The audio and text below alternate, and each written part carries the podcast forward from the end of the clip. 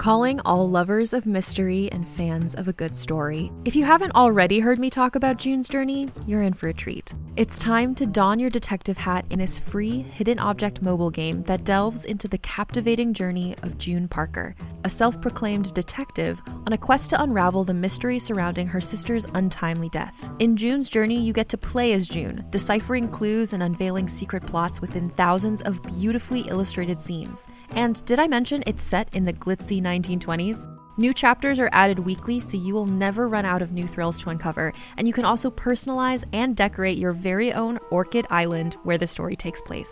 How sharp are your detective skills?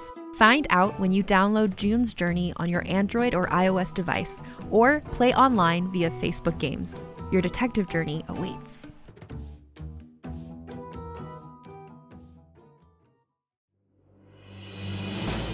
Welcome to the serialized audiobook Pandemic, Book 3 of the Infected Trilogy. Written by number one New York Times bestselling novelist Scott Sigler. Performed by Phil Gigante. Pandemic is also available in print, ebook, and unabridged audiobook. For links to purchase any version, visit scottsigler.com slash pandemic. Chapter 4 The Responsible Party Cooper. Sick. Cooper wasn't sick, at least not physically. He'd eaten human flesh. What could be sicker than that? Do what you have to so you can stay alive, whatever it takes. He sat cross legged on a pile of clothes, probably gathered from one of the hotel rooms on the floors above. The fire warmed his face and chest. He held his gun in both hands. The barrel rested on his calves. The monster formerly known as Jeff sat next to him. It could almost have been a campfire scene, maybe a hunting trip to the Upper Peninsula, the two of them drinking Labatt, staring at the stars and talking about women. Cooper wished the transformation had been more severe, that Jeff's face didn't look like Jeff, but the eyes, the nose, no mistaking his lifelong friend. Jeff wanted to know if Cooper was ill. Cooper was trying to decide if he could put the barrel of his pistol to Jeff's ear and pull the trigger. Shoot him. Shoot him, but if you miss or don't kill him, he'll kill you. He'll eat you.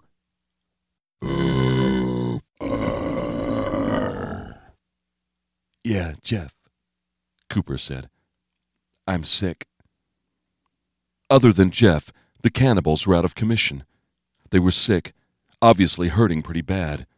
Even the tall man was down for the count. Jeff reached a hand behind Cooper. Cooper froze. He tried to lift the gun, but he couldn't move a muscle. Please, God, make this stop. Make him go away. Make him go away. I want to live. I want to live. I. Something touched his head. Something hard. Something pointy. The bone blade. Jeff was going to carve him up, rip him to shreds. Get up and run and fight. Shoot him. Shoot him. No, no, no. You'll miss. You can't win. Play dead, please. God, please don't let him kill me, please. Cooper started to tremble. The thing touched his head again, only it wasn't the bone blade at all. It was Jeff's fingers, brushing from Cooper's temple to the top of his head. He felt the same thing a third time, and a fourth. He's petting me. He thinks I'm sick, and he's petting my head. Everyone hurts. We'll go find help. The fingers stroked Cooper's hair one last time. Then Jeff stood. He lumbered to the front of the hotel lobby. He walked out the ruined rotating door and vanished into the night. Cooper slowly stood. He scanned the ravaged, smoky lobby to see if any of the killers were looking at him. They weren't. They were too busy dying. The tall man's eyes leaked yellow fluid, not all that different in color and consistency from the phlegm coating his nose and mouth. He was still coughing, still sneezing, but was too weak to wipe the goo away. Cooper walked closer. The man's rheumy eyes opened and closed. The stringers of yellow mucus that ran between his eyelids bouncing in time. His throat made a wet sound. This was the man who ate Sophia. You ate her too. You ate her too. I only had one serving, you fuck! Cooper took a step back. He just yelled at himself. You are so fucking crazy. You're going off the deep end, man. Get control. Shut up! Shut up! He scrunched his eyes tight. He rubbed the pistol barrel against his right temple. You've got the gun. Use it. Use it. Use it on the tall man? No need. The tall man didn't have much time left. None of these assholes did. Or maybe it was better if Cooper used it on himself. He shook his head, shook it hard. No, he couldn't think like that.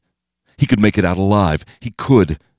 But if he couldn't, if people like the tall man got him, if they were going to shove a stop sign up his ass and out his mouth, roast him over a fire, was eating a bullet better than just being eaten? The tall man coughed again. Phlegm came up, but this time so did blood. A thick, dark red glob clung to his chin. He's coughing blood. Chavo was coughing blood. Cooper heard yelling from the street. He held the gun against his thigh as he slowly walked to a broken window. He crouched, peeking just over the sill's jagged glass. Outside, he saw two women sprinting for their lives. Behind them, seven or eight screaming people carrying knives, hatchets, one carrying a shotgun by the barrel as if it were a club. Running alongside the hunters were two hulking, pale yellow creatures with tiny faces and rippling muscles. Were either of them Jeff? No, they weren't.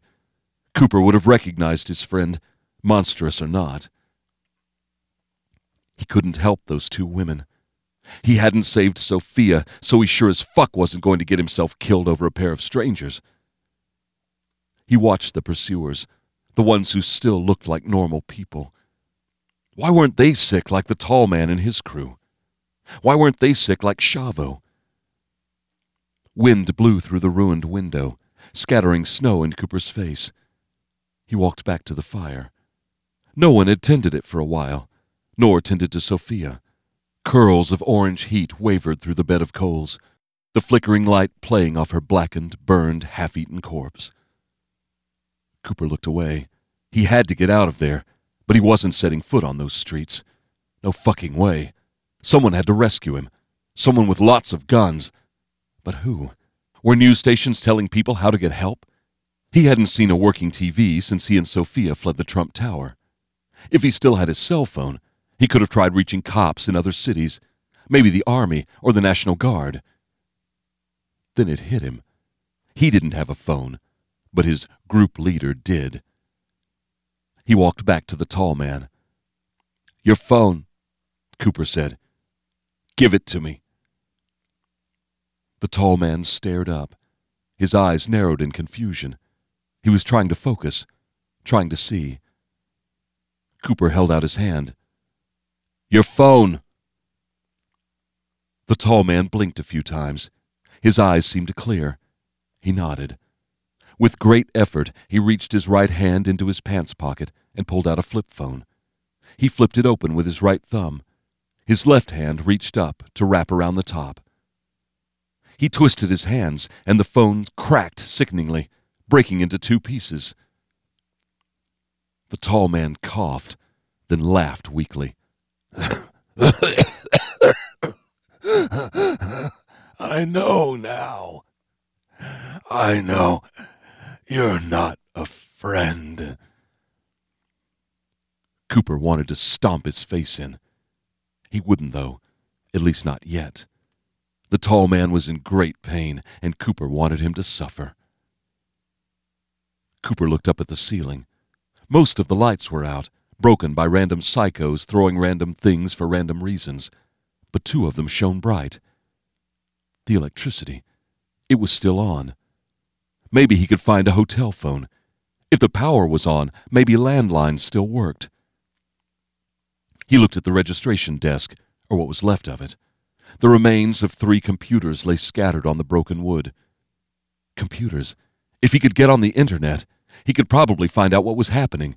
He could find help. There had to be more computers around somewhere. On the wall behind the registration desk, he saw a door. A manager's office? He walked to the door. He tried the handle. Locked. Maybe the psychos hadn't been in there. Cooper took another look around the lobby to make sure no one had gotten up, that no one was watching him. No one was. He set off to find something heavy. Chapter 5 Waiting Margaret Montoya sat on the bunk of her mission module. She had the lights off. The others thought she was sleeping, so they left her alone. She'd handled that video conference all wrong. She'd confronted the president with the harsh realities of life, had been unable to ignore Blackman's superstitious, primitive tripe. Margaret should have pandered from the get go, told Blackman what the woman wanted to hear anything to get an invitation to the White House. Margaret's rage had gotten the better of her, made her lose focus. She could have gotten close enough to murder the President of the United States. Yes, Margaret would be killed in the process, but the act would further cripple America's ability to respond. A missed opportunity. Hopefully, another of her kind, another leader, would figure out a way to get next to the President. America would fall, then the world. In the climate ravaged world of 2072, the city of Pura stands as a miraculous green haven. Pura is a geoengineered paradise that protects its fortunate residents from the global catastrophes of heat domes, fires, floods, and droughts. In a time when the world outside is unsafe, it's vital for Pura's existence that people rally behind the purpose of the city, and Demetria Lopez, head of the city's public relations, tirelessly promotes its idyllic image. But when she stumbles on a dark secret that, if exposed, would be the downfall of Pura's existence, she must decide who and what she's willing to protect. From Wondery, the makers of Academy and Doctor Death, The Last City stars actors Rhea Seehorn, Jeannie Tirado, and Maury Sterling. Follow The Last City on the Wondery app or wherever you get your podcasts. You can binge all episodes of The Last City early and ad-free right now by joining Wondery Plus.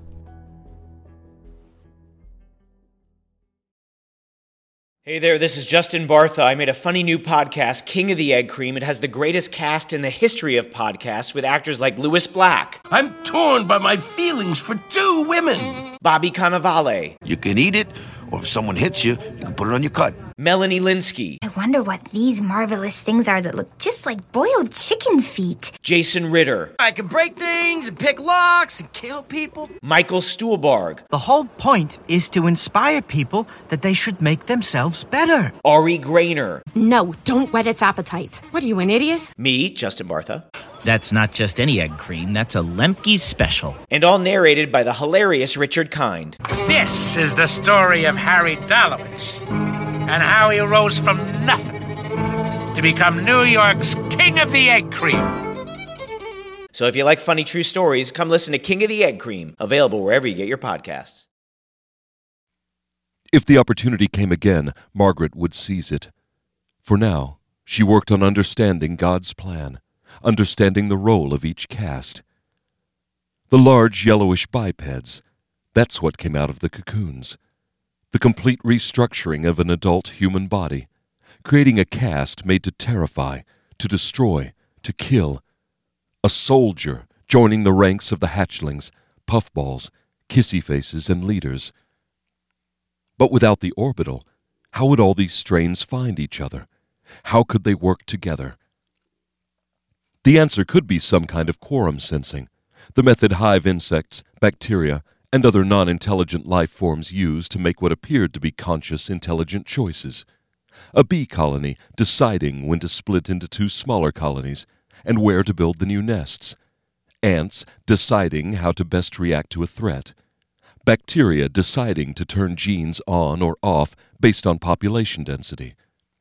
Chemical and physical cues led many individual organisms to act as a larger whole. The converted clearly had a way of detecting one another and quickly forming cohesive units. Maybe the crawlers provided a capacity to identify friend from foe.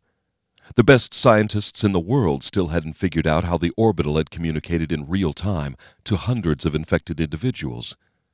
That ability defied physics, yet she had seen it with her own eyes. If the orbital could do that, it was reasonable it could also make a spidey sense that let the infected know when they were near their kind. Scent. Could the explanation be that simple? A chemical on the host's breath, or exuded through his skin. Crawlers modified the host's brain. Perhaps they adjusted the olfactory response, letting the converted identify one another by smell alone. Maybe that was how Candace Walker had survived as long as she did. If this scent was a byproduct of the cellulose, the converted on the Los Angeles might have thought she was one of them, giving her more time to react, to plan. Walker. Now that Margaret understood a true God existed and guided its followers, she could only think of Walker in terms of another kind of religious figure. Candace Walker had been the Antichrist.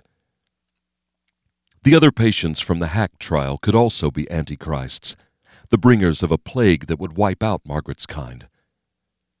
That was humanity's only hope, because without the Hydras, it was already over.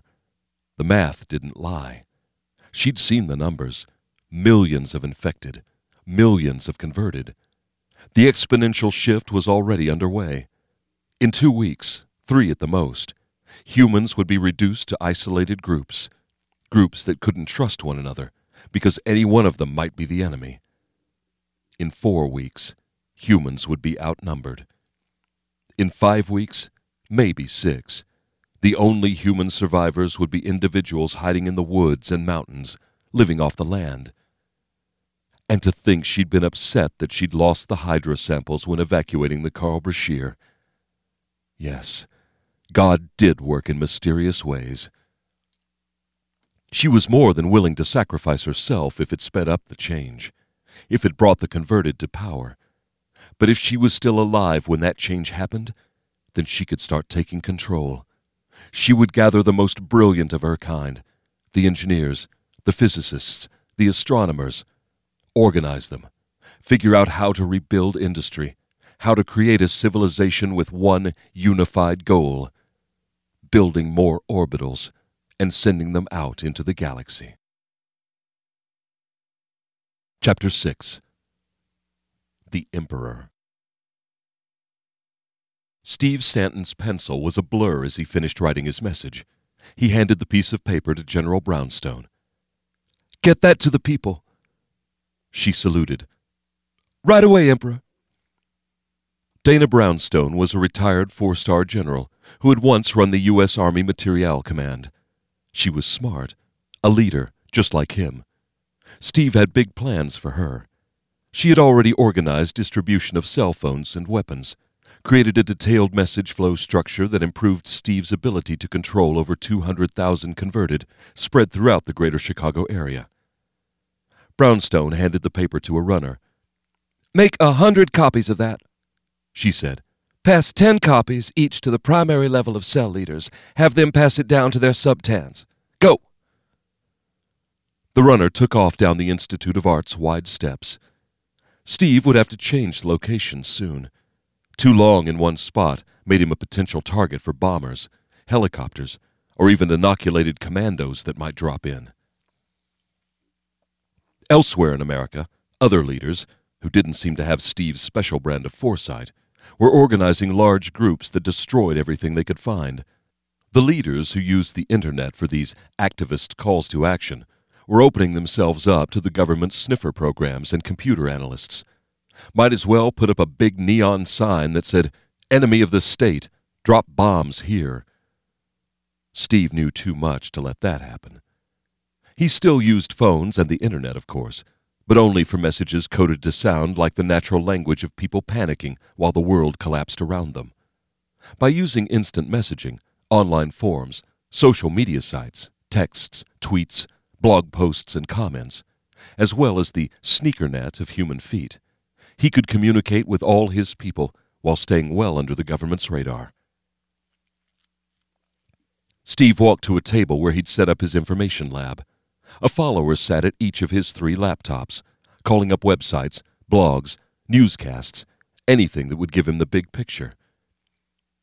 The U.S. government had written off Manhattan, Minneapolis, too, by the looks of things, and, just a few hours earlier, Chicago.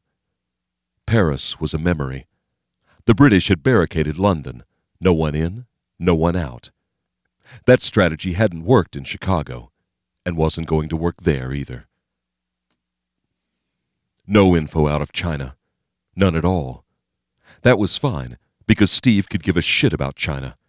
He'd been born in America, and that was where he'd be crowned emperor. The U.S. government had yet to pull the plug on the Internet, with several of the major networks down and more soon to follow. CNN showed nothing but color bars. ABC's feed was a constant hiss of static. The government needed the Internet to spread information to the uninfected. Go here to be safe. Stay away from these areas. Here is your testing center. This place has inoculations available. And of course, monitoring the Internet was the government's main way to track down those large groups of converted. Steve didn't mind that at all. Anyone who could organize such a group was an eventual rival for power. If someone removed Steve's rivals for him, all the better. He heard a cell phone buzz. Brownstone answered it, then held it out to him. Your Uncle Sven, she said.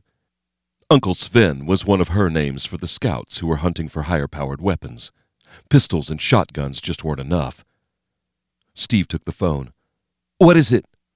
It's Sven, said the voice on the other end. A bad attempt to sound panicked, but close enough. I found out where Nate Grissom is. He's in town. The scouts had found an armory. The NG of Nate Grissom stood for National Guard. A simple code, but with the country in a tailspin, no government analyst was going to figure it out, if anyone was even listening at all. Awesome sauce, Steve said. Do you think you can take my cousins and go get him? Yeah, I got inside info. Inside info. That meant the scouts group included someone who had served at that facility. Okay, then go get Nate. Steve hung up. It was the third such call he'd received in the last hour. By morning, General Brownstone would be overseeing the distribution of military weapons. Chapter 7 There's Bad News and Bad News.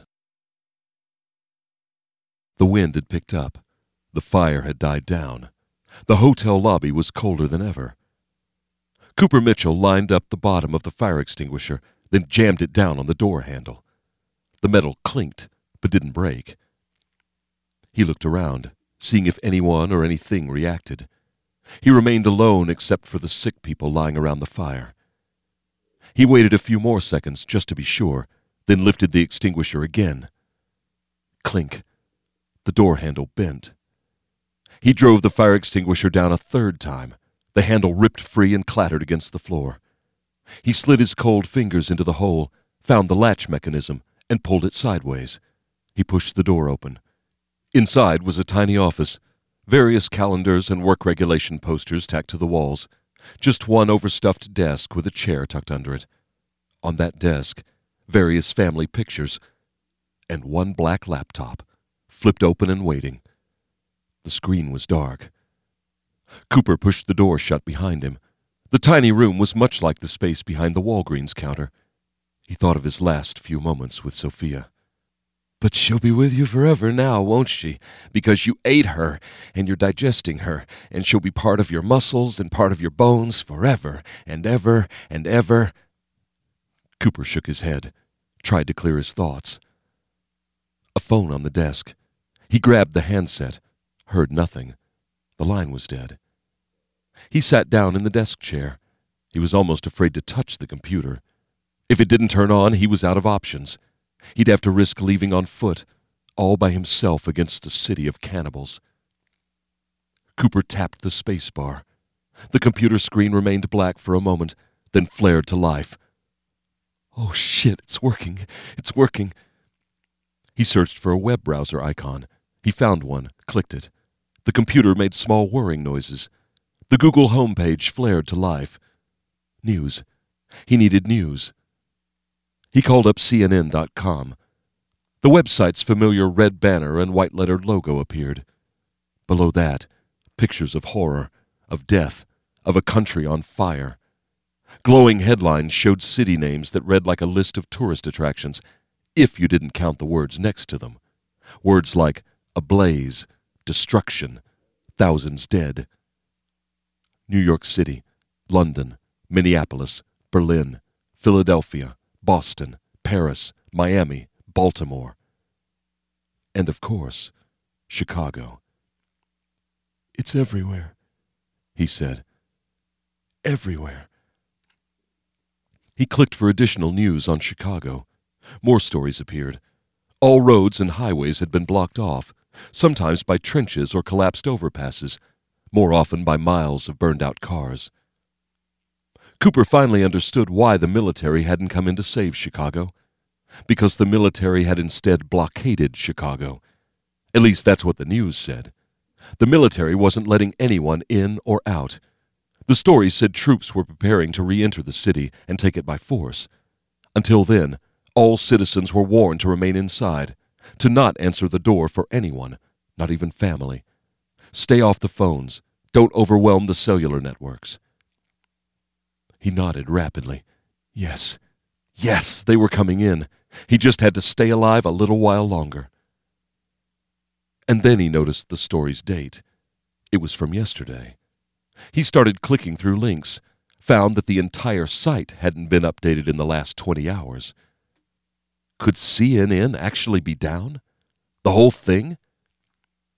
Cooper tried the Yahoo homepage.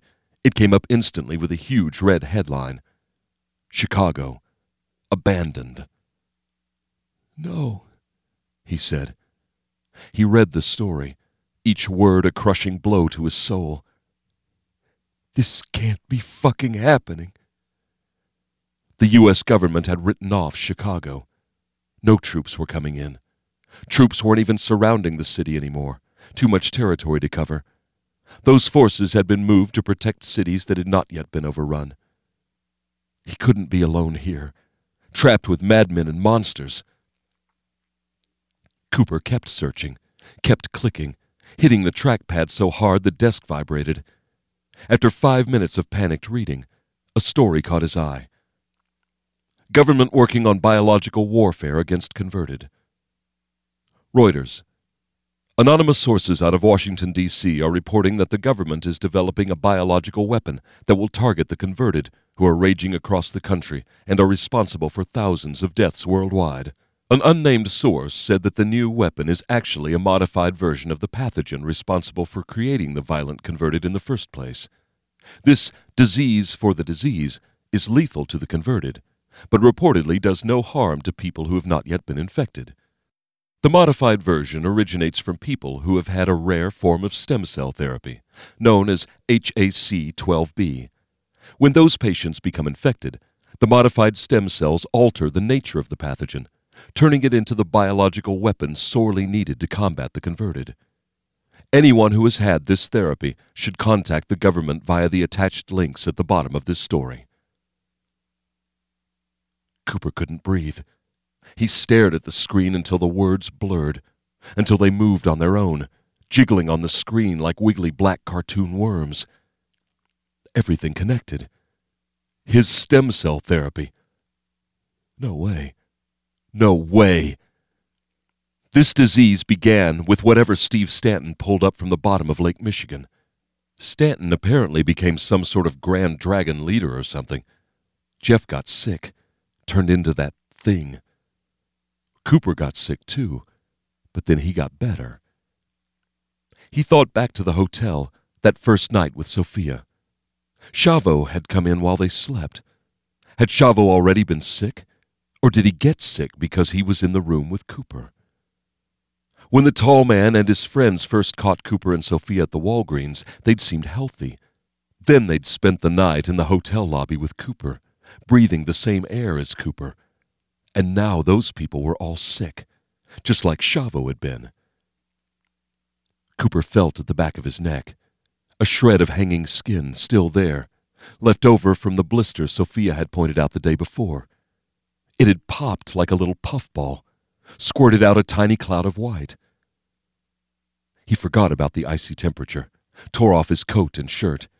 He examined his body, found a dozen small, puffy spots filled with air, and at least another dozen that had already torn open. It's me. I'm the reason. Cooper rushed out of the office and back into the ruined lobby. He looked at the tall man, who was clearly dying. Two of the others were already dead, lifeless eyes staring out at nothing. I'm contagious, Cooper said. I'm the reason they're dead. He looked to the blackened corpse above the dying fire. You hear that, Sophia? I got them for you. I got them good. I'm real sorry I had to eat you.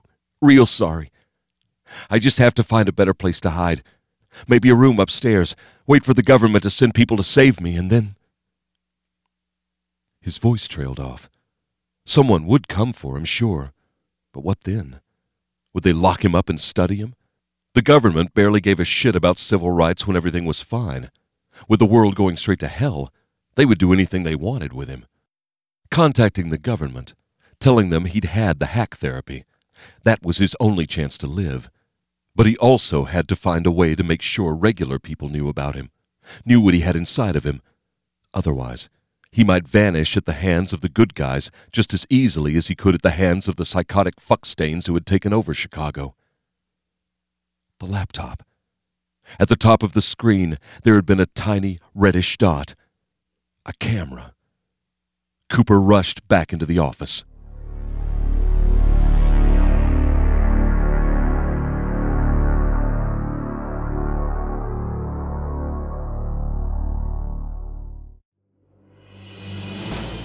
You have been listening to Pandemic, book three of the Infected trilogy by number one New York Times bestselling novelist Scott Sigler.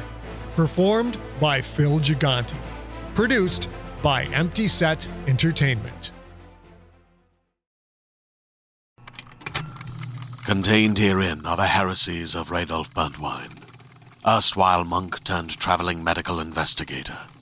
Join me as I uncover the blasphemous truth of a plague ridden world that ours is not a loving God, and we are not its favored children.